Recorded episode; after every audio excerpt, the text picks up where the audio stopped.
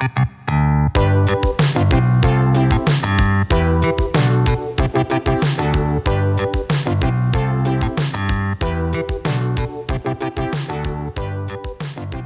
today's show, we continue our journey through the decades, and today our destination lies in the year 2000. Yes, fresh on the other side of that dangerous Y2K bug was an all new, brand new millennium, and we joined it. We hit the ground running.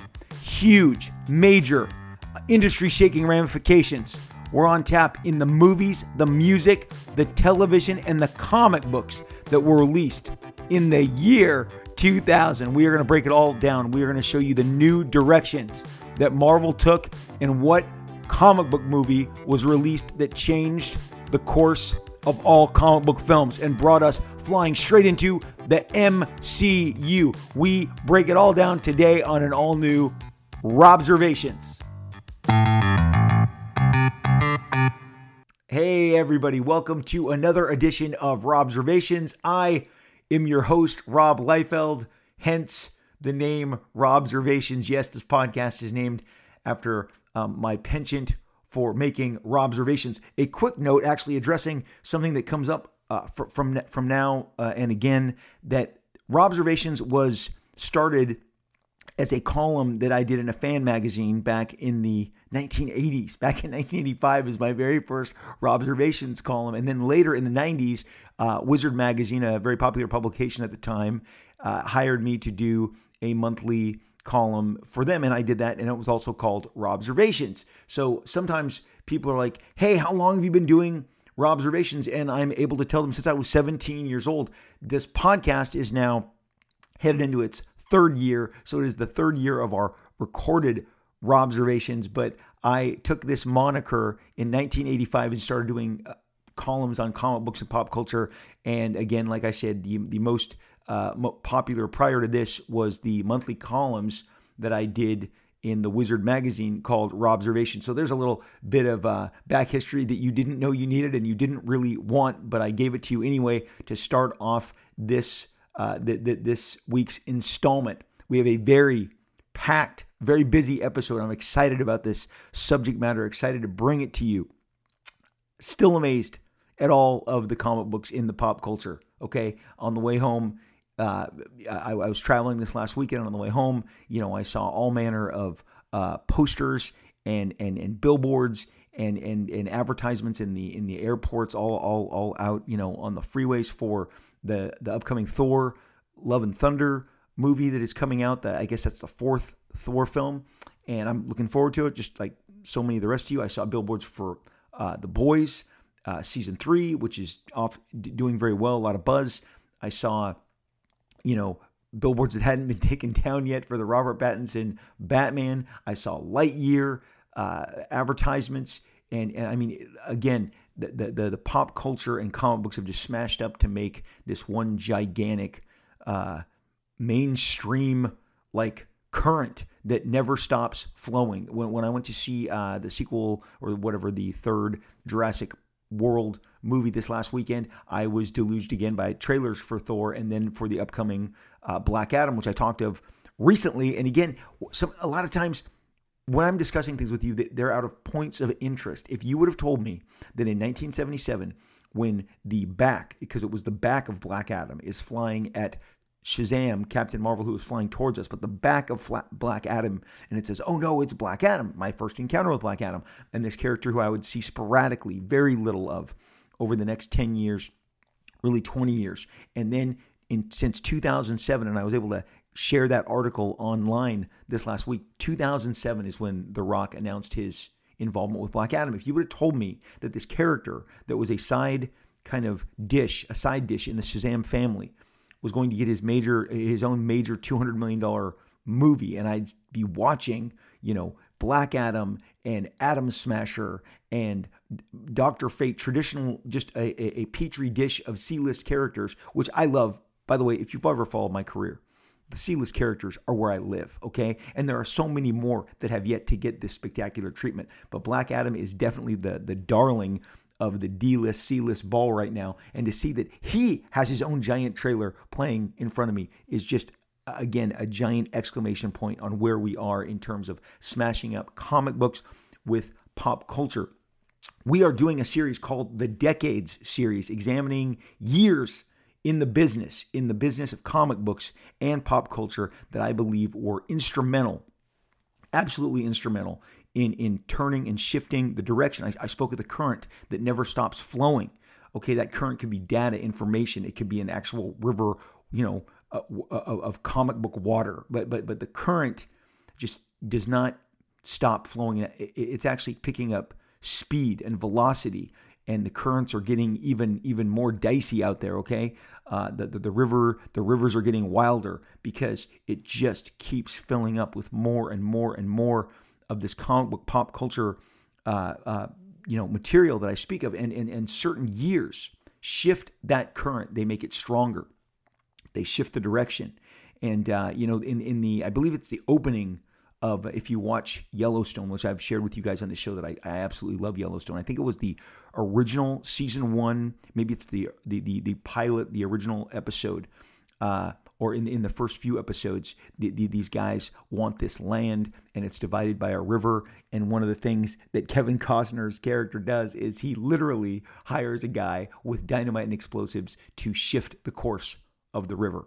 And so again, it, it, it, using Yellowstone imagery and ridiculous, uh, uh, uh, you know, pyrotechnics that I'm, I'm, I'm not sure, and explosives that I'm not sure it's even possible to do. But but certain years shift the current of the river, and this pop culture river was absolutely shifted given this year that we are going to discuss today. We're going to do it in two parts, just like we're given all of these uh, different uh, uh, decades series, these specific years. We're giving them two parts. Today, we are diving into the year 2000. Yes, I also hear, I believe it was, if man, if I'm wrong, I, am so wrong, but I think it was Conan O'Brien who did the, um, oh man, it's early, so I'm, this is going to be raspy, but when they did the year 2000, in the year 2000, it's a really funny comic bit that, that, that I believe Conan O'Brien did, and if I have assigned it to the wrong comedian, you'll all let me know. And then they'd, you know, talk about all the wonderful things that are coming in the year 2000, even when we were in the year 2005. So, because uh, it just sounds so futuristic. We all survived, you know, Y2K, the, the, the Y2K bug that was going to shut us all down on the eve of 2009, the last day of 1999. If you weren't alive, the world was gripped by the Y2K bug, which was with which which you know myth will tell you was going to shut all computers down that they had not set the dates correctly and long story short everything was going to turn off and we were going back to the dark ages. So, two things. We knew somebody in our community whose entire family had invested thousands upon thousands, I want to say at least $100,000 in stocking firearms and uh, food in bunkers, uh, in their homes, in their basements as a family. And this is like this guy had two brothers and two sisters, and then the, the mom and dad. So, so all of them and all of their different families in the surrounding area that we lived had partaken um, in this practice because they were convinced, convinced that they would be the only people who were well stocked when the lights went out, the power went down, and we were all back on horses.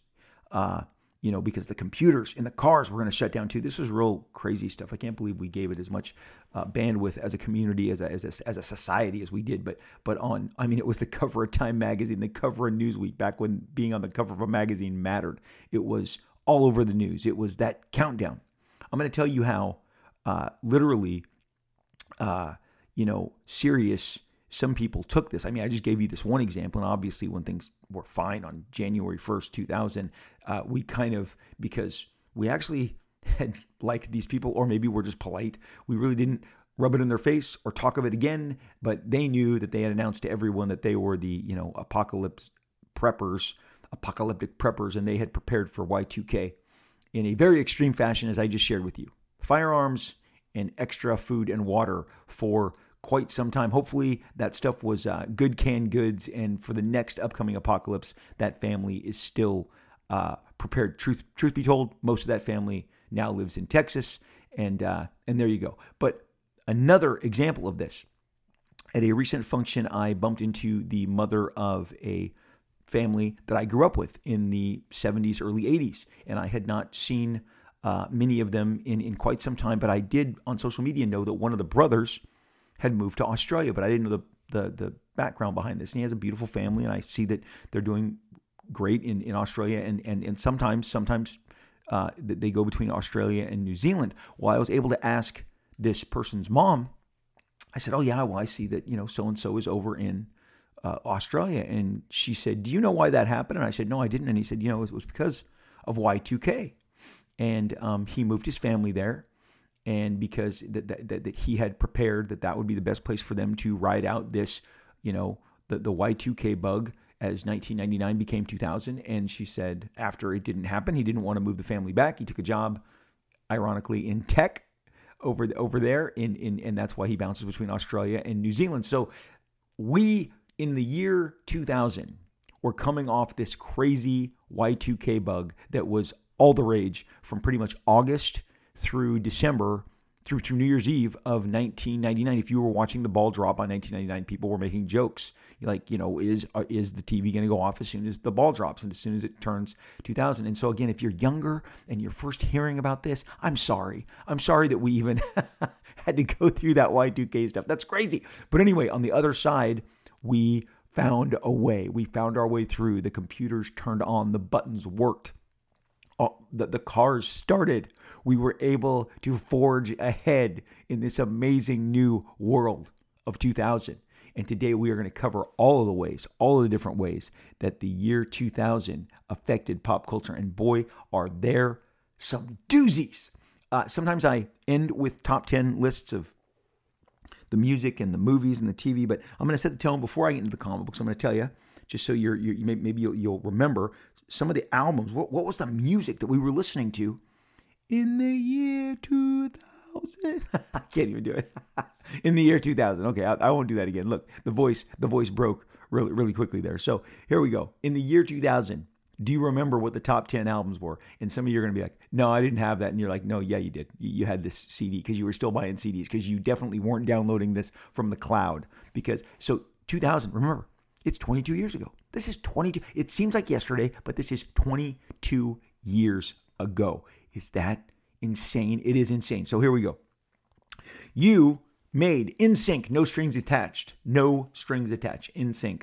Bye, bye, bye. Was the number one album. Came out late summer, fall, and uh, sold 10 million copies. Wow. I mean, uh, Justin Timberlake knew that so much that love was for him and figured it out fast. I've talked I talk to you guys all the time. Windows open and they're only open for a brief period of time and you have to go through them before they close. Justin Timberlake, to his credit, took this NSYNC success and boom, went off and became the Justin Timberlake show. Eminem, Marshall Mathers, you guys come on. Slim Shady, baby. Uh, I mean, Mr. Eminem, Marshall Mathers was crushing. Eminem was crushing it in the year 2000. Okay, number three, fighting. She's tied with Eminem, you guys, and she's back in the news all, all over again. But oops, she did it again. Britney Spears, her second, her follow up album to Hit Me One More Time.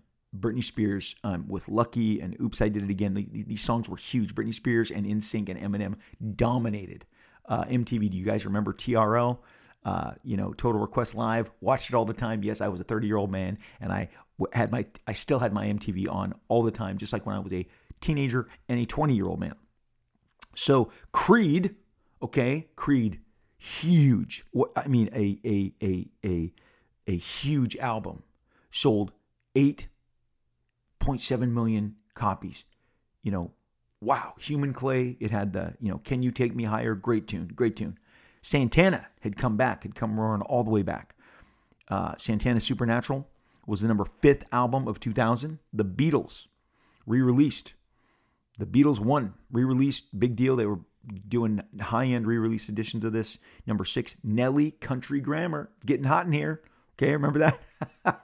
Nelly. Number seven, The Backstreet Boys. I Want It That Way. Remember that? Okay, I feel like Casey Kasem right now. Uh, do okay. Even if you don't know who that is, maybe uh, the Ryan Seacrest. The, the the the there used to be a weekend countdown I'm convinced somewhere I could go get all those Casey Kasem countdowns. He was the guy that gave the top 40 for a million years when I was growing up. Every Sunday, you listen to the top 40 and he would count down from 40 to 1. I'm Casey Kasem. Okay. So I feel like I'm doing this right now. We're about to wrap it up. Dr. Dre had 4 million with his 2001 album and Destiny's Child, Writings on the Wall, was the number 10.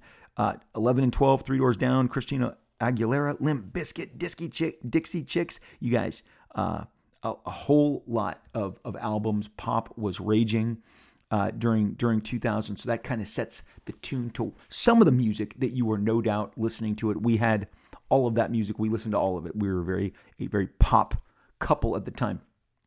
The year 2000 is very important to me because it was the birth of my first born son. My, my, my oldest child was born in the heat of, wait for it, the Lakers three-peat run that started in, in 2000. Shaq, Kobe, Phil Jackson came on board. That was a huge year. Uh, had to vanquish those pesky Portland Trailblazers in a in a incredible game seven that found me running out in jumping into the pool with my clothes on at the end of that, I was so relieved that we were making it to the finals where the Lakers beat the Indiana Pacers to claim the NBA championship. My son was born May 9th of 2000. I believe it's the day that Shaq got his MVP. So uh, the, the two, 2000 is 22 years ago, but it seems like it was yesterday because 22 years doesn't mean the same to me as it used to. It's just it all goes by so quickly. So you had the Lakers hoisting the championship. Um, now later that year, my Rams would win uh, would win earlier that year. My Rams would win the Super Bowl. Okay, so so so the the beginning of the Kurt Warner greatest show on turf. I mean, uh, you, you wonder why 2000 is so resilient in my mind, and so so, so I'm so focused on it because because I was just having such a good time. I was having my first baby with my with with, with my with my wife and welcoming our son. And, and then my, my Rams and my Lakers were both champions. Killer year, right? And and a lot of great music, a lot of absolutely fantastic music. But what was going on in the world of comic books is even more interesting. The year 2000 found a shifting of the guard. Now, it happened late, but Marvel had come out of bankruptcy. Now, we need to cover this because, again, I've done this a couple times, but you really need to understand um, because there's a lot of a, a, lot of misinformation. When I was at a recent store signing, a guy was like, "I'm so thankful that you covered this on your show and and and, and explained to people that the comic book sales were not the reason." For Marvel's bankruptcy. That is in one word, and it's an extended word with many syllables. Is it's poppycock. That is poppycock. That comic book sales were why Marvel filed bankruptcy. Because I was a contract player, because I had a contract of a certain amount, I had to get the call the day before they filed bankruptcy, and that was ironically Christmas Day. I got the call from the president of Marvel. His name was Scott, Scott Sassa. He was only there a brief time, but he said, Rob, I have to call you because you're a contract player and inform you ahead of time that we will be filing for bankruptcy the day after Christmas. And I was like, whoa, okay, well, there you go. The writing had been on the wall because the man, Ron Perelman, who opened, who owned Marvel at the time, it wasn't the comic book sales. It wasn't that that's the ridiculous game of telephone that people have found themselves in. That that that people and people online and, and some of these honestly they're very creepy. Very creepy maybe bot accounts. But they they, they, they all like they all have 22 followers, they all have 30 followers and they all kind of say the same talking point that low sales, low comic book sales drove Marvel into bankruptcy. That is not true. Marvel was the owner of Marvel was obsessed with buying companies. He bought a giant international, uh, uh, I believe it is French origin uh, or Italian, excuse me, uh, uh, uh, sticker company. He did more than stickers. They had trading cards, all very expensive, called Panini. Panini, P A N I N I. You can tell me what nationality it is. I don't really care. I just know that it was called Panini. On top of buying Toy Biz, because he also bought a comic book distribution d- distribution center called Heroes World to go with his comic book company, buying a toy company. He didn't want to license out the toys. He wanted to own the company that made the toys based on his characters. He wanted to own the sticker and the trading card company that made the, the, the, the, the stickers and the trading cards based on his company. He wanted to own the warehouse network of shipping and trucks that, that distributed his, his comic books. This guy Uh, uh, uh, at the same time also was bankrolling production entities that made you know Marvel cartoons, which was also a great profit center.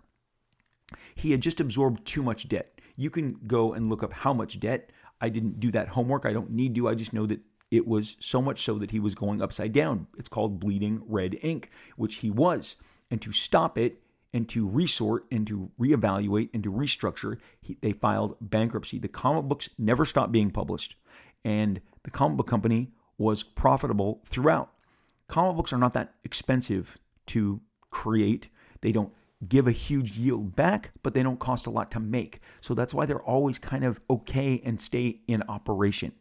But Marvel took a good long time because there was a number of other very wealthy businessmen, other billionaires who wanted to fight for the control of of uh, of Marvel. And and the guy who came out the winner, Ike Perlmutter, uh, you know, beat all the other guys who were battling Ron Perelman. This has been uh, chronicled. I don't have the books, but there is like the war for Marvel or the the, the, the behind the scenes battle for Marvel Comics. They, they actually wrote books about this that have all the you know little details that that that that went into you know buying you know garbage stock, you know uh, uh shorting the stock. I mean, it, it got into all sorts of business areas as people who wanted those assets on the other side um, were able to invest in and try and purchase and buy out what was left of Marvel Comics.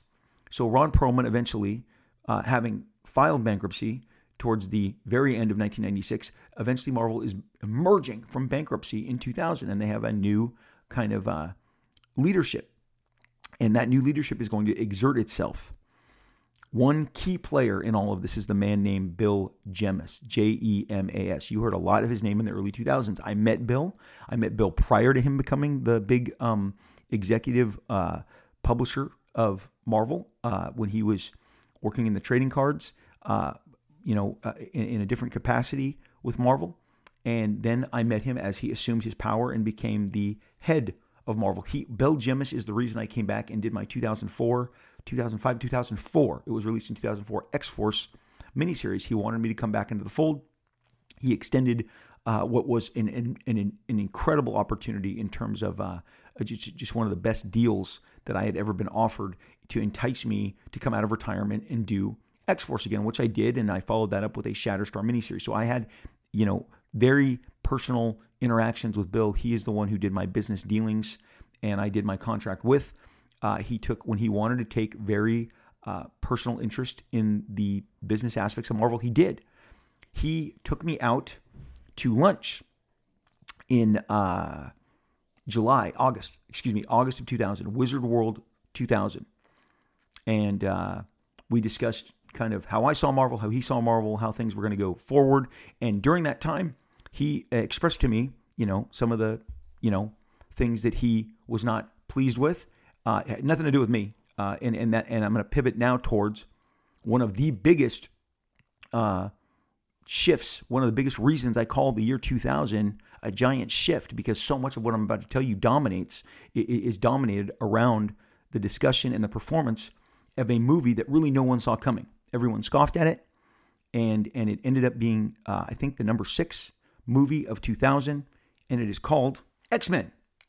Yes, the very first X Men with um, Patrick Stewart, Sir Patrick Stewart, Ian McKellen, Hugh Jackman. That movie was not positioned to be the blockbuster, and it was by $2,000, 2000 box office dollars. It was absolutely considered a blockbuster. It was not deemed to be a success. There, there was a lot of trepidation about uh, the movie being released and what status it would achieve. And as I shared with you in Entertainment Weekly two years ago, Hugh Jackman shared very intimate details that after shooting X Men, after actually shooting it, because it was the movie that kind of really gave him his launch, um, and and and and the role of Wolverine was was was you know set to transform his career, but in in, in a fashion that he and his management and his reputation didn't was wasn't even aware of yet, and uh, he gave a quote where he outlined that in that time post filming his role as Wolverine in the X Men, and actually, you know, the movie being released, which which was anywhere from from six to nine months during during this window. He had been in, informed by his management to not uh, t- to not share that he had made a comic book movie, and he was uh, he he was very uh, fearful of when he would go to do auditions and they'd say, "What else you done?" He said, "Oh, I have a new, I have a Fox film. I just did a big film for Fox." Is what the agents and the managers had told him to say. They said, "Don't, don't say that you've been a comic book character. You know, we, we don't know how that's going to turn out, and we don't want them to use that against you." So he very openly admitted to that. Uh, and, and and again, this is key because there is a bunch of people, these these ridiculous. Remember those Twitter bots, those 30, those 20 uh, accounts that I just mentioned, because there's a giant lie out there. The, the comic book big lie is that the Wesley Snipe Blade movie somehow was significant in getting more comic book movies made. It was not. For two years, nothing else happened because they saw it and it was made and marketed as a vampire horror film. Yes, it was a Marvel comic. We all know this. He had never had his own, like Black Adam, Blade had never had his own series. It was greenlit given that the movie was coming out. But prior to that, getting the movie made, it was because Wesley Snipes, uh, I think, chose between Blade or Black Panther, or wasn't able to get Black Panther off the off the ground, and Blade was the option for him to have a giant leading role. Uh, in, in, this significant manner, being a black comic book character, of which there weren't a lot of successful versions of black comic book characters in pop culture, and media, in te- television, in cinema. So Wesley Snipes using his considerable screen power and, and box office uh, uh, clout, which he had plenty of at the time, used it to get this movie made. My friends at New Line made this. They are my buddies. I still talk to them. This movie was made and marketed as a horror vampire thriller, not a comic book superhero film. But the retro people want to go, no, that's the way. It's an extremely well made movie, by the way. It's Blade is fantastic. Uh, again, the year before was the dodgy Spawn film. And yes, it is a dodgy film. Go back and watch it. It's very dodgy. It's very poorly made. Spawn is not a well made movie. It opened big and then crashed. Blade played and did and, and did better and was actually arguably less well known. Spawn had sold millions of copies. Spawn had millions of toys on the shelves. Blade was actually the more unknown quantity. In 1998, if you are going to sit and tell me that people knew who Blade the comic book character was outside of the few clubhouse comic book stores, you are 100% incorrect. That did not happen. That was really surged on Wesley Snipes' star power. And that guy was, I mean, from, from for, for he had about a five year run there uh, where, where, where Wesley was a, I mean, he was a giant movie star. And Blade helped continue that with all those amazing Blade sequels. Blade 2 is fantastic. Uh, but, but Blade 1, super successful, but did nothing to greenlight and to further show that other comic book movies should get made. I know I was there, and so were my friends, and none of our movies got made, and none of Marvel's movies moved the needle. X Men had been bounced around for quite some time because it was the most popular comic book. The X Men was the most popular comic book of the last 30 years. Okay. I mean, it is 2000. The X Men relaunched and took comic, book, comic books by storm in 1975. It had been the number one cartoon show for five seasons on Fox in the 90s. That is the engine that was driving getting the X Men movie made, not some echo from the Blade movie, which had produced no other movies after it in a two year window. So the X Men movie is coming out and nobody knew how it was going to do. I was fortunate enough, Fox let me go to an early, early, early advanced screening, and I could not believe how well the movie played. And, and it was by Bryan Singer who has gone on to be extremely controversial, but at the time had made apt pupil and the usual suspects. These were small movies. He was not a blockbuster filmmaker. This was not James Cameron, although I believe several of the lighting and the, and the, and the shooting techniques and the angle and the storytelling was very James Cameron influenced. Bryan Singer was not a blockbuster filmmaker. Hugh Jackman was not in a, a household name. M- many of you know, and I need to tell you because you will then tell me, hey, didn't, didn't you know this? Of course I knew it. Dougray Scott. Dougray Dougray Scott, what a great name, okay, was in Mission Impossible as the foil that summer uh, against Tom Cruise. And, in Mission Impossible 2 did quite better than X Men because it was a sequel to a super successful Tom Cruise movie. But Dougray Scott was originally tapped to be Wolverine, but because Mission Impossible had to go through reshoots, he had to drop out of being Wolverine. Now, Dougray Scott was not a household name either, but so so so so you'd have gotten Dougray Scott, who no one had heard of, who, who had been, I think, in, in, in a Drew Barrymore, maybe it was the retelling of Cinderella, um, or, or one of those fairy tale movies that had come a couple years prior. That's where he, he really broke out and got his name. And, and when I mean his name got noticed by casting people, because again, people did not know who Dougray Scott was, but he then got this giant role opposite Tom Cruise as the foil. And, uh, and so he couldn't, when those schedules conflicted, they went to another guy that we'd never heard of, and Hugh Jackman. It made Hugh Jackman's career. And, and let me tell you something, side, sidebar. Having met Hugh Jackman, having spoken to, visited, you know, been with Hugh Jackman, he is a sweetheart of a man. Also, ridiculously charismatic, ridiculously kind and generous and friendly. And obviously, if you've seen him, and I've seen his stage productions, his song and dance, his uh, his his his his touring shows, the guy is immensely talented. The dancing, the singing, uh, on top of all the great roles that we've we've enjoyed him, and chief among those, and he knows it because he'll mention it in his in when he's touring, doing you know the Greatest Showman. He'll mention Wolverine. He'll mention Wolverine and how proud he is of all those performances. But we didn't know how much we would love it. And we didn't know how, how well they'd made it. And Professor uh, Xavier, as, as portrayed by Patrick Stewart, was phenomenal. We loved it. We ate it up. Ian McKellen as Magneto, fantastic. The entire cast, the entire cast was phenomenal. And X Men went on to have a giant opening and play throughout the summer. And I think it made 159. I want to say 159 million. It just just just shy of the uh, of, of of the 162 million uh, at the box office. I have, have it right here. It made one hundred fifty-seven two hundred ninety-nine thousand dollars. One hundred fifty-seven million two hundred ninety-nine thousand dollars. It is the number six movie of the year, two thousand. Okay, Mission Impossible, as I already mentioned, uh, was the number two movie of the year at two hundred and fifteen million. So so again, it uh it it, it did sixty plus better than than than the X Men and. uh wow, just just what a great movie. What a great summer. Again, when we get to the summer movies, this is great. But the X Men movie came out and was very successful. It was number one at the box office. It was it was a big movie for the remainder of the summer. It was not one of those movies that kicked off the summer. That would fall to you know movies we're going to discuss later. The aforementioned Mission Impossible 2 and Gladiator. Okay, but the X Men had come out in uh, late June and you know, hung around the rest of the summer, made made made all of its money, um, got people buzzing. Trust me, if you go back in time, that is the movie that changed everything. That is the movie that suddenly you were like, wow, there is a ton of people with superpowers. What separates it from Blade? Blade, single character guy against, you know, a cadre of vampires who has cool gear and weapons and has super strength and can leap. And, you know, Blade is obviously super powered. And again, the way they shot that in the first film, first film is fantastic. But X Men is now a super team. It's going beyond the boundaries of what we've seen with Superman, Batman, Blade, and it is giving us multiple characters. I mean, a dozen characters have superpowers in that film, and they range from the weird, creepy to Toad to the feral, you know, Cybertooth, uh, Sabretooth, Cybertooth. There's a new character. We just created him together on this show. Uh, Sabretooth, Wolverine. You had the, you know, visor of, of James Marsden's Cyclops.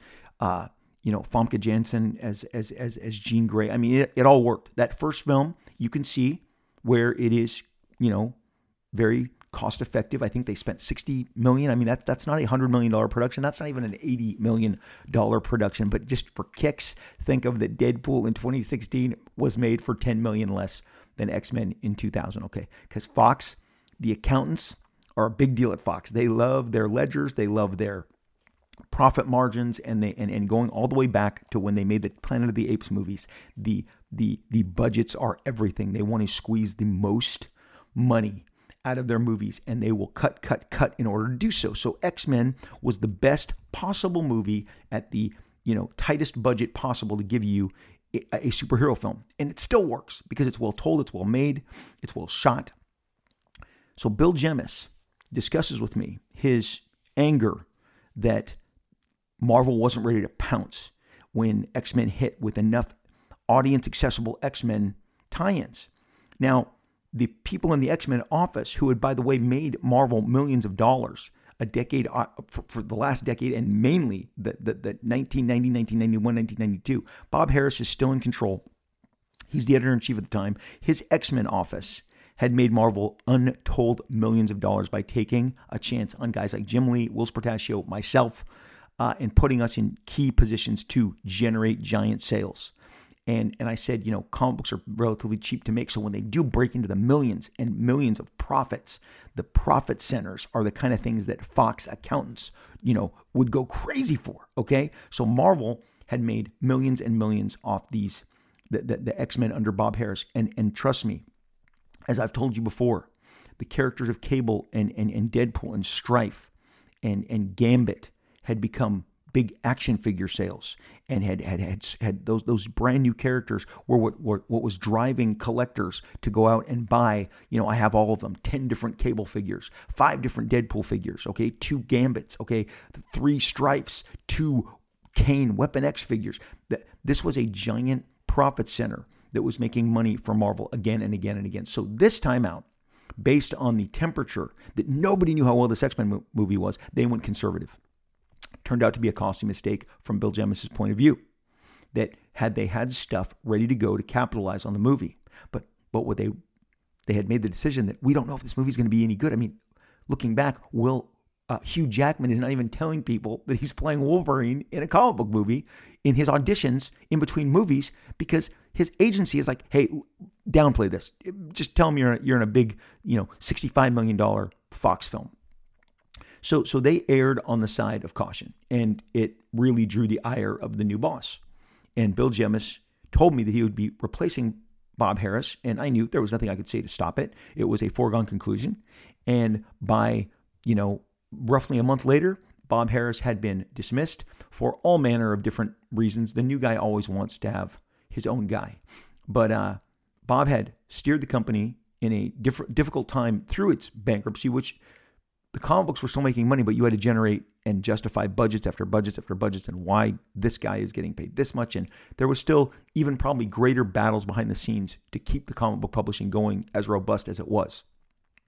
But it was Bob Harras's time to go. They in, they they installed Joe Quesada as his replacement, and Bill Jemas and Joe Quesada would go on to be nicknamed Quemis, Quemis, because Joe was the more known quantity, but we are a culture, obviously, Bennifer, we, we love doing this, right? We, we love to mash up the names. And so they mashed up Quesada and Jemas and called them Quemis. Well, Bill Jemas had big plans. Here's why I do not look on the 2000s of Marvel with a whole lot of favor. And just so you know, the reason that we're even going out to lunch is because I'm in Wizard World in 2000 promoting my run on Wolverine. I did the last uh, four issues, I believe, of the year 2000, or I think I did August, I think July, August, September, October. So not not the last four, but closed out a quarter's worth of Wolverine of Wolverine stories. And they called me when Steve Skroce, who had taken over the book uh, and done some unbelievable storyboard work and worked really tight with the Wachowskis in making The Matrix, they called him back to do the sequels. So he had to leave Wolverine. I was on the 405 freeway in Los Angeles on my car phone when I got the call from Bob Harras in, you know, like July saying, Rob, will you step in and do a number of issues, which I did. And so, uh, very proud to have been doing Wolverine during this period. Wolverine was the, uh, while I did it, was the number three book at Marvel in July, August, September, October. Number three comic. So I am producing one of their top comics. The only book at Marvel that was outselling me was X Men. So I was back in familiar territory. I love Wolverine. You guys, if you've known and watched this show, you know that he is my favorite character of all space and time. And I believe this is the only time that I ever did this character. But I was, um, you know, I when I got my royalty checks, I saw these books sold over a hundred thousand. And here's why that's not very important. It's a sad state of affairs. I've told you that I was really proud of taking New Mutants from 100,000 sales to a million sales in the late 80s, early 90s. The top books in comics now were only selling 100,000 units. And it was shortly after, just shortly after, in, in, in 2001 that the number one comic book in America was no longer selling 100,000. The number one comic book in America from either publisher, from any publisher, was selling 96,000 units. We had dropped under the six figure mark. I mentioned the convention scene. Wizard World that summer and San Diego Comic Con that year were incredibly depressing. They were the lowest attending. It was the lull that no one talks about before uh, Hollywood came. And I did a dedicated podcast maybe two months back about when Hollywood came to Comic Con with Angelina Jolie and with uh, Arnold Schwarzenegger to promote Tomb Raider 2, uh, Terminator 3, and and that's when Hollywood first darkened the door of Hall H and Comic Con, and it was about to be transformed. But 2000 was a super sad year. It is based on that summer that I retired for three years. I did not produce comics till 2003. I decided, you know what? I've had a good run. I'm super tired. I was not alone. Here's another after effect of 2000. Um, my peers were all kind of, uh, we all kind of went into remission. We semi-retired. Marc Silvestri stopped making comic books. Dale Keown stopped making comic books. Jim Lee stopped making comic books. Whilce Portacio stopped making comic books. I stopped making comic books. Todd was not drawing comic books. When I say making, I mean drawing, using the God-given talents that we had that drew you guys to our work in the first place. Erik Larsen, I believe, was the only one. Uh, guys like J. Scott Campbell were dialing it down and and slowing, cutting back completely it was this this 90s decade had come to an end and i have discussed it many times it's like when you watch those um, behind the music or, or any of the documentaries you've seen whether it's a band like the eagles or fleetwood mac or you know something like aerosmith or or even you know the guys from pearl jam in the 90s you just get burnout too much touring and you've done all the major cities you've done them twice and people get burnout. That's why they they they, they fall apart sometimes. The bands don't hold together or the acts just they take years off. We had all kind of been I, I, I i've told you this and maybe i'll get this quote right. It's from blade runner when the doctor says roy to roy to to rutger hauer the the the light that burns twice as bright burns half as long and you have burned so very bright Roy. And it was kind of his way of saying why they have these short lifespans. We burned twice as bright and and and I think maybe longer than we had any, you know, uh, business burning. But the bottom line is we had all burned out on the same at the kind of the same time and we're no longer producing a lot of work. I took after 2000, I had told my wife, I remember very distinctly over dinner saying, I'm not sure where the comic book industry is going and I'm going to sit this one out. I'm going to watch for a while. Why I'm telling you this? Well, first of all, when I mentioned me and my peers, you guys are aware, and some of you, the, the, the fans of the show, are aware. We were the guys who were at the top of the charts, and we all kind of decided to take time off. I then became an observer of the comic industry and did that pretty much 24 7. I bought original art, sold original art, and really just watched the comic book industry with great interest as not a participant anymore, as just an observer. I went out with those four Wolverine issues figured this is the perfect way to go out is to go out in the top you know three which gave me that that whether it was the 90s the 2000s or the recent you know this recent um you know in 2017 i've always you know no matter the the the, the decade i've had a book in the top three.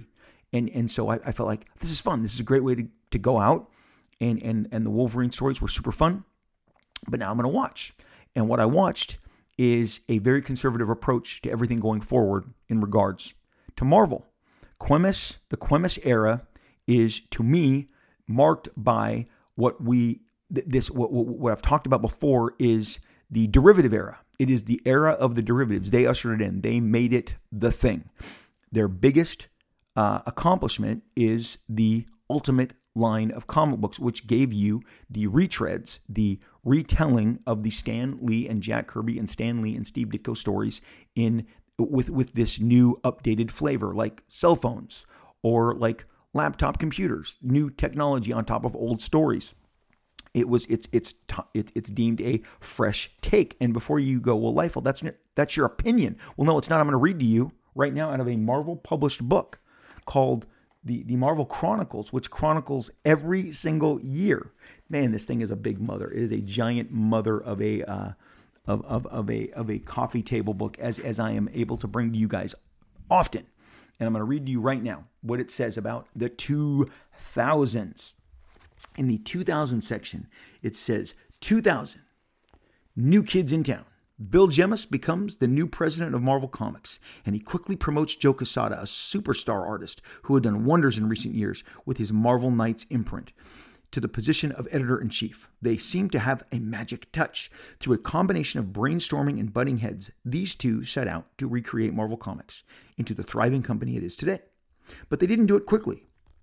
Among many changes Quesada and Jemas brought about was hiring new editors like Axel Alonso and Stuart Moore. Both, by the way, inserting Rob's commentary, are no longer at the company and haven't been at the company for uh, at least five years in Axel Alonso's and, and, and Moore with Stuart Moore.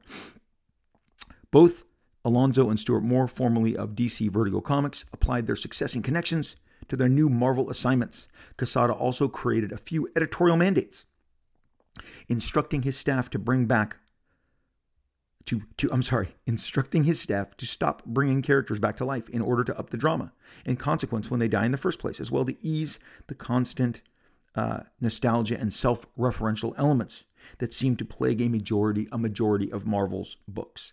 The Marvel Knights the, the Marvel Knights line continued its success for a short period after. Quesada and Jemas went one better and created the ultimate imprint a long lasting line of blockbuster comics that would remain at the top of the sales charts for years until they were canceled. Okay, I, added that part because uh, this book, this 2000s book, came out in 2016. So it goes many years after this, what I just read to you. But that is the giant 2000 blurb. So don't say that it's my opinion. I am giving to you from a Marvel published book. You can go buy it, you can get it on Amazon. It's a handsome book. It is Marvel year by year, a visual chronicle. It is by it is technically published by DK Books, but it is produced um, by Marvel Comics. And again, the 2000 blurb. Now, so the ultimate line is what this says is is their their their giant imprimatur. This is their huge accomplishment. The ultimate line of comic books, which would basically take the old Stan and Jack X-Men stories and Avenger stories and the Stan and Steve Spider-Man stories and reboot them for a new time. They slightly aged down Spider-Man. Now, again, I've shared with you on another uh, podcast how by this time, they were getting scripts in for the new Spider Man movie. And they knew that it was going to go backwards, make him a teenager, really focus on him in high school. Well, the Spider Man in the comic books they were publishing at the time is an adult. So the Ultimate line allowed them to give a more movie friendly accessibility, which is what Jemas wanted when the X Men movie was coming out.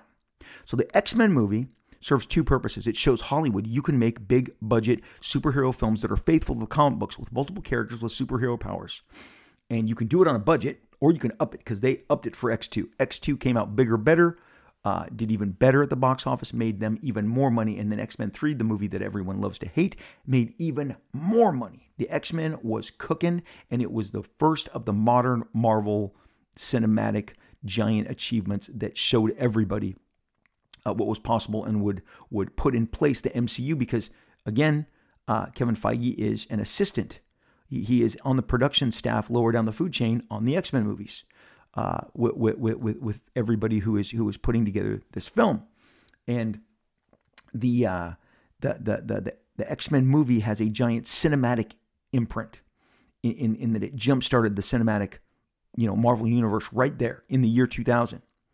Very successful on a budget, multiple powers, multiple characters, but in the comic book world, they were pissed in the summer that they didn't have something to, to, to, to capitalize on this. Well, here comes the ultimate line. It's, it's, it's introduced the last weekend of September in 2000. It's a retelling. Spider Man is in high school. He gets bit by a spider. He is with students. Exactly the same as he was in the opening of the Stan Steve Ditko epic stories that we love and we we are so, you know, enamored with. But now it's through a modern lens. It's through a modern lens. And this was a great for all for all intents and purposes, was a great gimmick because it drew people to it. It drew me. I was very interested. I'm much more interested in the X Men and the and the uh, uh, uh, uh Avengers books. Guy, I really loved Mark Millar. When I was out with Bill Jemas, he asked me, "Who's your favorite? What's your favorite comic?" I said, "The Authority" by DC Comics. I love what Mark Millar and Vince. Uh, I'm sorry, uh, Frank Quitely are, are, doing on that book. Frank's real name is Vince, so Vin. So so that that's why the slip up there. But he, his his comic book name is Frank Quitely, And he said, Well, you're going to love, you know, everything that we have coming from Mark because we just hired him away. So even then, I'm like, wow, Marvel's going to be really interesting to watch. I really enjoyed what Mark was doing, the X Men, and what he did with the Ultimates. Again, they are 100% reboots, going back in time, making the characters younger, putting them in fresher adventures with the same kind of infrastructure, same bad guys, same there's there's not a whole lot new going on. The new was the technology and the youth and the eyes with which the characters were seeing the world that they were now walking into, which was a modern 2000 world. So Ultimate Spider-Man comes out. Um, they would try stuff like Ultimate Team Up, which ultimately the, the the the readers rejected and was and was was you know dismissed soon after because everything else Ultimates was do, doing well, but this very kind of weird way that they went about doing uh, the Ultimate Team Up book was not something that was connecting even early on the retailers. Every retailer in my area, the conventions that I was going to, they'd be like, "Yeah, this is the one that you know that people aren't really." You know, embracing. So what Marvel did is they removed it because they were like, well, we, we just want all the Ultimate stuff to work, and it worked really well, and it worked until about 2008, 2000, you know, it, it, had a, it had a nice like six seven year run. Uh, it it burned really bright, but the Marvel universe, uh, the, the the standard Marvel universe became so much more of a priority uh, to to to the company that the Ultimate Universe was dialed down. Now they've you know rebooted it and revisited it times before, and you're going to tell me, and I know, and I'm aware, the biggest, the crowning achievement of the Ultimate Universe is Miles Morales. He comes from the Ultimate Universe again, doing yet another uh, uh, derivative. The, the, the ultimate versions of the Marvel characters are derivatives. And ultimately, within that, you got derivatives of derivatives. And Miles Morales is most certainly, uh, again, I'm going to tell you this. I've said this many times on this podcast. So much of what we do is visual. The reason I loved Boba Fett as a kid is because, boom, immediately saw him, cool visual. The reason I loved the Terminator, boom, cool visual. The reason the Klingons were my favorite foil for Star Trek, boom, visual. The reason I loved Wolverine, boom, visual. We love our visuals. I will always maintain the success of Deadpool, visual, cable, visual. We are a visual medium. Miles Morales' costume is badass. The minute he shows up, he looks cool. His character is cool. Miles is cool. But that all black Spider Man costume with the red um, webbing, I mean, killer design, killer design. We are drawn to what is cool. When I was a kid, Elektra was cool. Even a kind of a horse guy with a with Thor's hammer, Beta Ray Bill, looked cool. Look great. We gravitate towards cool. Cool is cool. It cool, you know, moves units, gets gets us invested. Miles Morales is cool. Miles Morales came from the Ultimate Universe, but that does not change for one minute that he is yet another derivative of Spider-Man. New characters were scaled way back at Marvel Comics during the 2000s because the edict, they did not want to create new IP because they were restructuring the deals and were reevaluating how they wanted to handle new characters moving forward. They eventually figured that out. But during this time, the reason that you were getting a second version of Hawkeye, a second version of Falcon, a second version of Captain America, another version of Thor, another version of Iron Man, that's what Marvel really did in this period was give you all these different alternates of the same character because that was a safe play. It was the safe play. These books also weren't exploding in sales. They were not doing enormous sales. I just told you so many creators kind of went and and and and semi retired if not just didn't do work at all for the good 3 years 2003, 2004. Mark's coming back. He's doing Hunter Killer. You know, Jim Lee returns to Hush you know, uh, uh, all these all these artists eventually reemerge. I come back in 2004.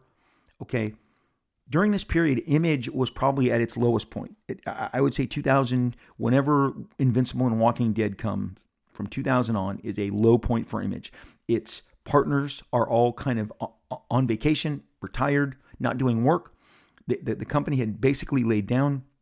It went through a weird what they call it the girly book phase. Everybody who kind of had a scantily clad um, female was getting a green light to do a book at, at, Image. The sales were the lowest that they had ever been in terms of publishing and circulation. So Image was basically laying down. It was kind of, it was also kind of laying down in, in, in, in semi retirement during this period.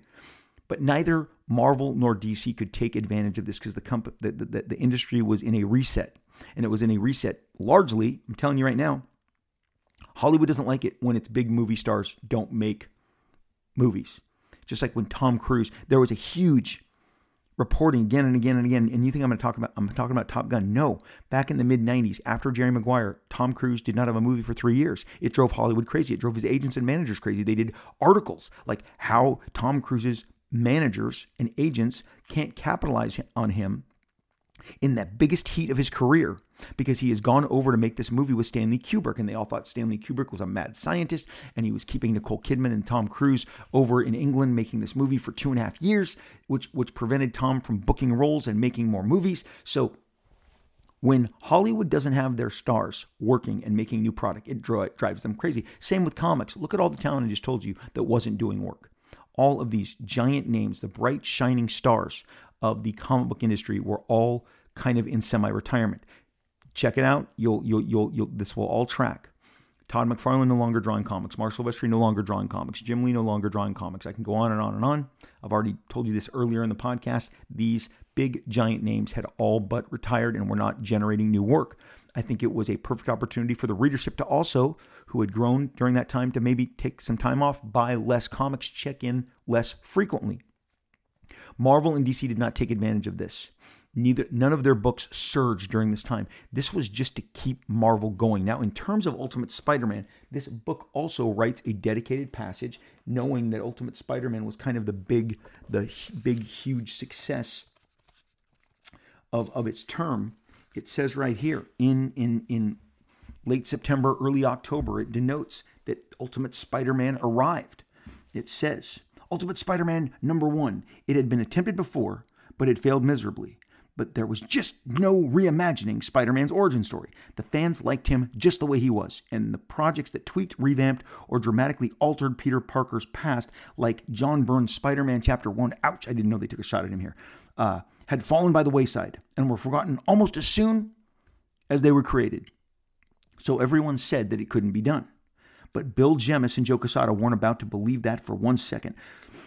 They ordered a new forward looking policy. Rather than falling back on what had been done in the past, Jemas decided to recreate a Spider Man that would capture the energy and vitality of today's youth and would speak to a contemporary audience rather than the one in the 1960s. To reach that goal, he hired rising indie comic star Brian Bendis to co write the series with him. Yes, did you forget that Bill Jemas is listed as the co writer on the first year's worth of Ultimate Spider Man story? He is the writer alongside with Jemas. Again, in this Marvel published comic, I am reading this directly from this to you. Not my opinion, this is historic fact.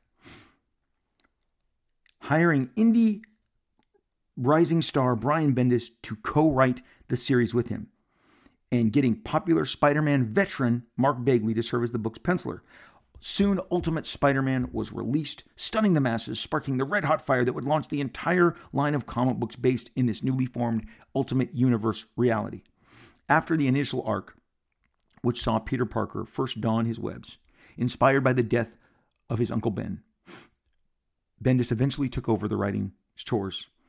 He slowly departed from the storylines of Stan Lee and Steve Ditko that they had drafted all those many years ago and headed in a new direction with Marvel's newest consistent seller. In this new universe, Peter Parker was reborn as a troubled teenager, balancing his life as a website technician for the Daily Bugle, having typical high school angst and a tumultuous relationship with Gwen Stacy, Harry Osborn, and Eddie Brock. So basically, it is this. The, uh, the reason I was kind of stunned is they're saying that there was new ground covered there. There was no no new ground. It's just he had a laptop and there was cell phones and it was new technology. And let me tell you something. The guy who doesn't get enough credit in this because I was able to walk over to his studio down the street here. I have lived in Orange County my entire life, up until just a few years ago. So did the amazing talent, inker, finisher, penciler, creator Art Thibert. You've seen his name T H I B E R T. He inked me on New Mutants. He inked Jim on X Men. He did his own series Black and White. He inked Dan Jurgens on Superman. He is one of, if not the best, inkers, embellishers, finishers in the history of comic books. Art was the embellisher finisher on Ultimate Spider Man. The uh, Mark Bagley was always very fast. He was able to do two books a month. One afternoon, I went over to Art's studio. He had a studio in an office park here in Yorba Linda. I went over to see him and his assistant. FedEx delivered a box. Um, he was at his board, you know, inking away. I grabbed the box that had been delivered by the FedEx person, and I walked over to Art, and he's like, "Oh, that's probably new Ultimate Spider-Man pages. You should you should take those out." Uh, Art again instructed me to open the box. I opened the box. About 12 Spider Man pages came out. I, as a penciler, know what rough pencils look like, layouts look like, breakdowns look like. A, a, a tight pencil is everything is accounted for the style, the line weights. That is what me and my peer group kind of grew up producing is tight pencils. Uh, uh, layouts is is layouts and breakdowns are basically skeletal, kind of uh, just just instructional where where the body is twisting and the face, you know, in, indication of face, no real lighting effect, no no rendering whatsoever. A layout and a breakdown is basically just the skeletal structure, maybe no uh, uh, of the characters. And yeah, you'll draw glasses on P- Peter Parker and you'll see the hair, but it's it's very just uh, information driven. It's more like showing you know. Now in the Bronze Age, in the 70s, Gil Kane, John Buscema, these guys thrived on providing breakdowns to great finishers like Joe Rubinstein, Terry Austin, Bob McLeod, Tom Palmer, uh, uh, you know, the, the, Dick Giordano, all manner of amazing finishers were able to uh, step in and work with some of this very basic breakdown layout structure. These were, I would almost say, thumbnails, which is a step below layouts and breakdowns. The stuff that Mark Bagley was producing on Spider Man. And I said, wait, art this is what you're inking? This and he's like oh yeah yeah but but it's fine. I i i really enjoy going in and giving it all the polish and figuring it out. And, and it's just you know it keeps the, the trains running on time. Art uh, had I not seen those pages personally with my own eyes, I, I would not have known. The um, the lack of uh, just the most basic storytelling information. Now the camera work has to be there, and Bagley's storytelling and camera work was all his own. But so much of the polish, the rendering, the spotting of blacks, uh, just the technique that what, what we call the eye candy that's put on top was provided in those days with great consistency, lush, you know, ink lines, brush lines, render lines. Uh, Art was doing a ton of heavy lifting to keep that book going, and he doesn't get enough credit, and he's not credited there, so I wanted to give him credit here today. Bottom line, those books had become a priority because they were new, they were fresh, and it was a great jumping on point. Hey, you can't go back and buy or you we you know we've reprinted these Marvel tales time and again, and what he with, with, with it was actually called Marvel Tales is the book that they reprinted the early Stan, Steve Ditko, John Romita Senior Spider-Man stories, the classic stories, and I think they would have probably gone back to the well. They were probably you know had they done that, been going back to the well a fourth or fifth time in that regard. So now we'll just hire new guys to put them in modern settings and call it Ultimate Spider-Man and give it a giant marketing push and and and and and, and get it out there 18 months before the big Sam Raimi Spider-Man movie and and we'll we'll capitalize on this and they did and they did the same thing with the X-Men and the Avengers and they were really great and fun comics and they are uh, huge achievements the Bryan Hitch work on Ultimates Year One is one of the best comic books of the 2000s. He and Mark Millar, what they accomplished on Ultimates is stunning. To me, it is uh, it rises above so much of all the material out there. Really, just to the to the storytelling, to the storytelling, and the real. It was a really you got the feeling it was a very R-rated comic book. It was it was playing with all of Stan and Jack's toys, and and even some old Jim Shooter storylines when Hank Pym abused uh, Janet and uh, Janet Pym when, when, when, when Yellow Jacket is beating up, Giant Man beating up on the Wasp. It was a very disturbing story in the 80s that, that some questioned why Jim Shooter did it. Mark Millar said, Oh, I can go, I can lean even darker into this. And he did. And it was astonishing to read. And then the outcome of this, when Captain America decides he's going to hunt down Hank Pym as Giant Man and show him, you know, that he shouldn't ever abuse anyone else, much less his wife. Really dramatic stuff. Really very mature R-rated stuff. highly recommended. The Spider-Man book really, for me, felt like it was more all ages. But as I said, the Ultimate line ran its course and it was shelved and hasn't been around for longer than it was around. Um, and in that, you know, sense, also, it goes without saying that the template for the success of this, except it was much more successful, was Heroes Reborn. And I'm going to say that because not saying it is a complete and utter lie. Like if I didn't say that what Jim did with Fantastic Four and Iron Man and what I did with Avengers and Cap were more successful, that would be disingenuous. But the idea of restarting with a fresh take, what I just told you, had been done four years before with Heroes Reborn to much greater success. But there was less of a commitment to seeing those books through because they were outsourced. And go listen to my Heroes Reborn podcast for the full stories behind those outrageous times because because producing those books was absolutely incredible because we had uh, the the entire Marvel New York offices working against us because they didn't like that they had outsourced to the West Coast office. The Heroes Reborn saga is uh, a four part saga. It's the first year. It is my best and most popular episodes, and I would be remiss to not pivot and promote those to you. But that is when we first did this. Let's go and put them in modern settings. And Jim did it with Fantastic Four and Iron Man. I did it with uh, Avengers and with Captain America. So, again, the fact that this had been done before to great success four years ago, now it felt like, well, now we've got our house in order. There's a new owner. We can do this and control this with talent that that, that we have here and, and, and new voices. And, and Bill Jemas is the writer. He is the co-writer of those key Ultimate Spider-Man issues. And uh, and and and and they felt like, well, this this works. This rebooting, this retooling works. Let's go. Chris Hemsworth, manager, no less, at Avengers Infinity War. Upon, you know, I had already met Chris a couple times at different functions, said, hey, because he was my agent. He was my agent in the 90s. Now he's one of Chris Hemsworth managers. Says, hey, this is Rob. Rob is, is one of the guys who rebooted the Avengers and, and really kind of why we're here today.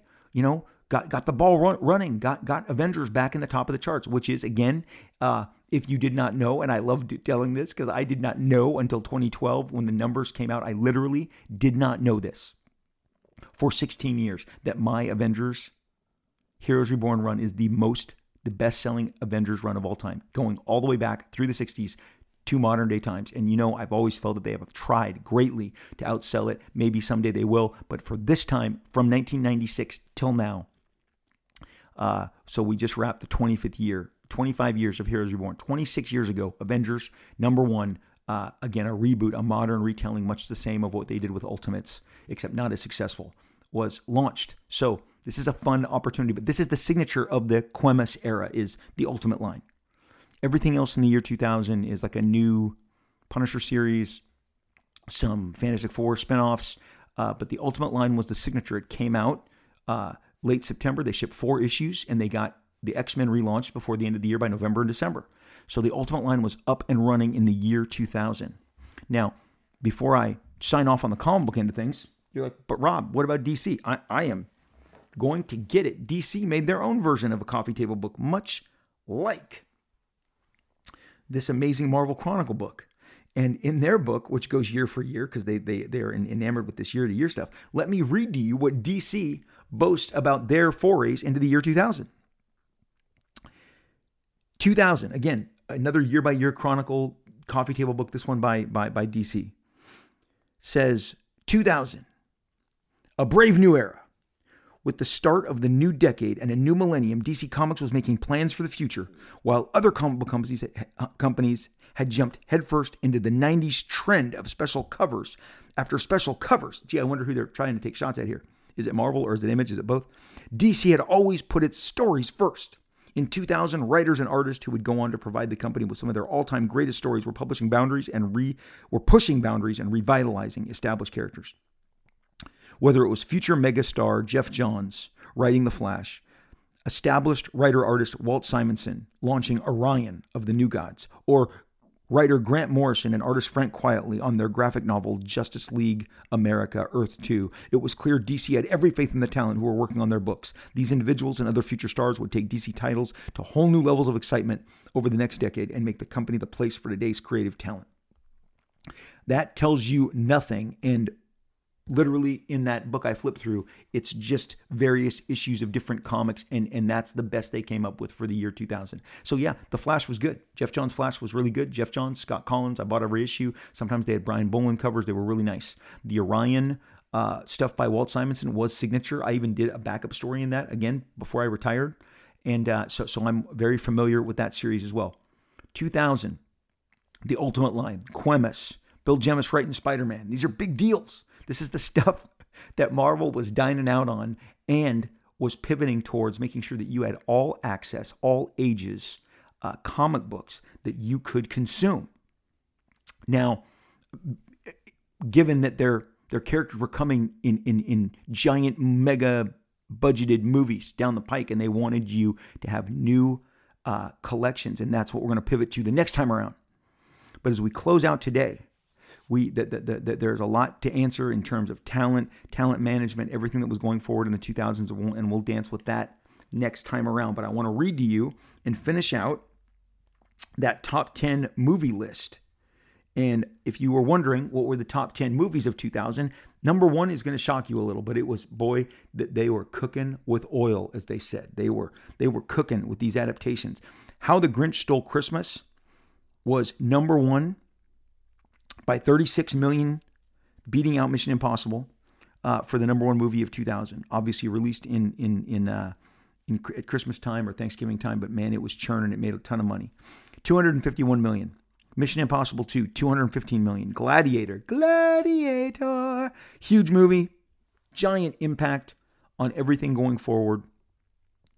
Uh, how many, you know, without Gladiator, do you really think you get 300? You do not. You you don't get Frank Miller's adaptation. I told a story of based on this how I had a four month window with T- Frank Miller. He signed, and I tried to get Tom Cruise to be in 300 and star in 300, but uh, he didn't like the fact that. Have you ever seen Tom Cruise die on film? I don't think you have. He has a thing against dying, and it was implemented in his. I don't want to die in film. I don't want to, you know, Ozymandias. I, I, I don't want to be uh, Leonidas and go out this way. The Perfect Storm was the number fourth movie at 182 million. I don't think I told you Gladiator had 186 million. Number three film. Number five, Meet the Parents, which edged out X Men. Number six. Number seven is Scary Movie. Number eight was What Lies Beneath, a really cool movie with Harrison Ford, Michelle Pfeiffer. Number nine was Dinosaur, some dodgy early CG. And number 10 was Erin Brockovich, okay? number 11, if you're wondering, was Nutty Professor 2. Number 12 was Charlie's Angels. Number 14 was Remember the Titans. So this is a great movie for cinema. Mission Impossible 2 is rad.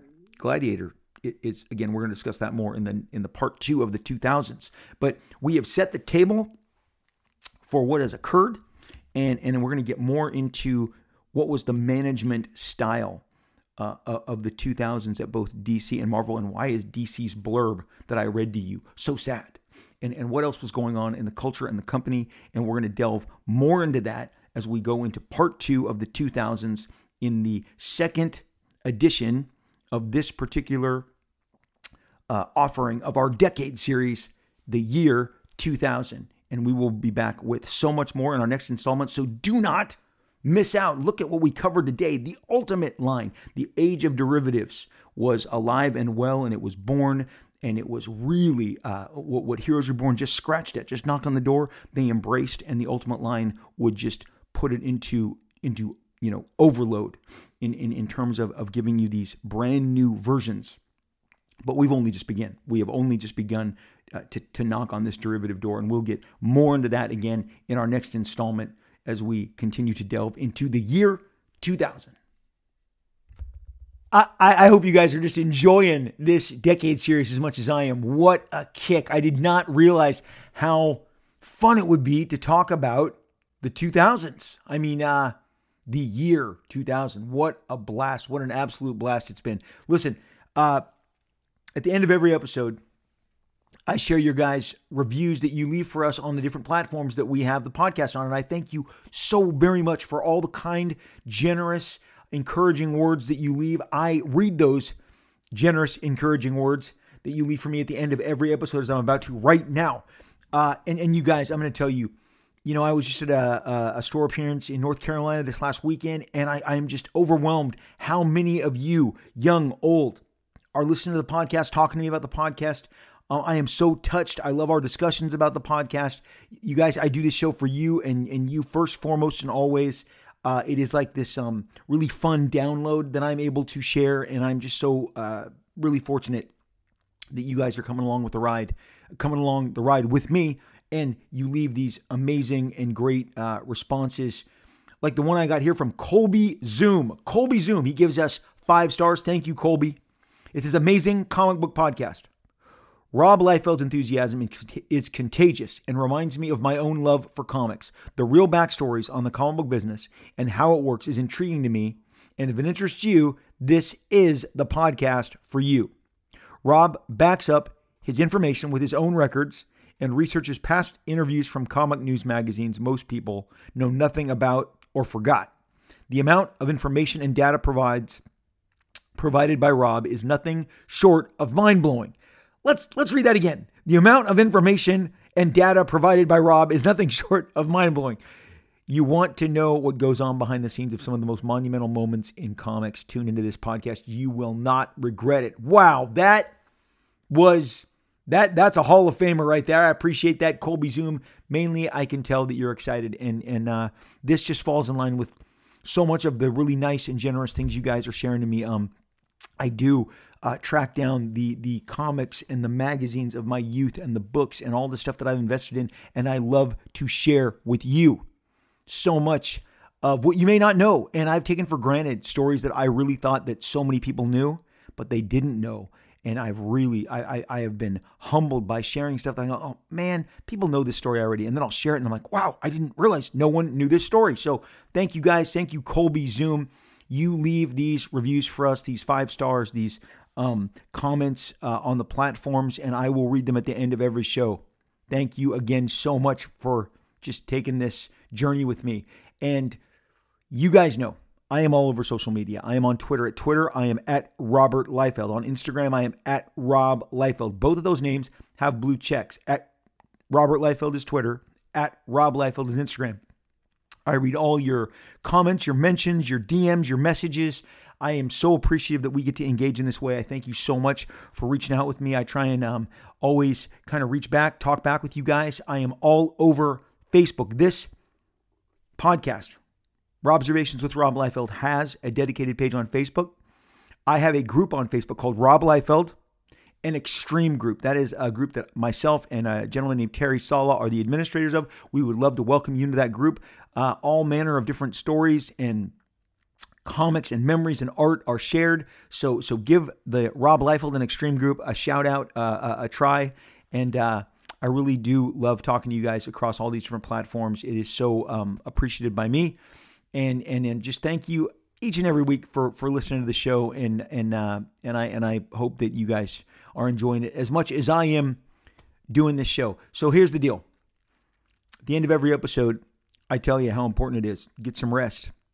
Watch a great show, read a great book, read a great comic book, look at some great art, have a great bowl of cereal. What's your favorite? Is it Cocoa Puffs? Is it Lucky Charms? Is it is it Trix? Because tricks are for kids. Um, you know, is it Fruity Pebbles? Look, cereal, candy bars, good stuff. Doritos, baked Lays, Cheetos, Lay's, barbecue, whatever. I love all of it. I, I am a full on snack dude. Love all this food. Grew up with it, cling to it. Uh, still to this day, don't tell my family no. What, what you, they already know. They already think I eat like crap. But it feels good. Comfort food is called comfort food for a reason, right? So the bottom line is to take a minute, have a great big bowl of ice cream with whipped cream. Uh, uh, just, just, dude, serve yourself. Have a good time. Maybe not every night, but at least once a weekend, once a week. Just chill, absorb, have fun. You got to get away. You got to shake it out, and uh, just partake in in the fun stuff that you love. Uh, I my my favorite is plopping down on my beanbag and reading my comic books and flipping through, uh, you know, the graphic novels and uh, just I just get my kicks just looking at comics I love and art and stories, uh, new and old, new formats, old formats. Sometimes it's digital. I prefer the newsprinty stuff from my uh, from my boxes uh, in, in my collection. So, but mix it up, man. That is my advice to you: is to relax and enjoy yourself play a game with your friends, uh, go out, have a great dinner, see movies. Just uh, take care of yourself spiritually, mentally, emotionally, physically. Try and hit as many of those as you possibly can and just get, that balance out there. What a crazy bunch of years it's been. I know I'm a dad, I'm a husband, I'm a, I'm a son still. Uh, you know, I just, uh, it's uh, it's been crazy. So so you guys, I'm just reaching out there, rooting for you. I am pulling for you, and I am wishing you all the best. Make sure that you swing around my way one more time because I'm going to be here and we are going to talk again real soon.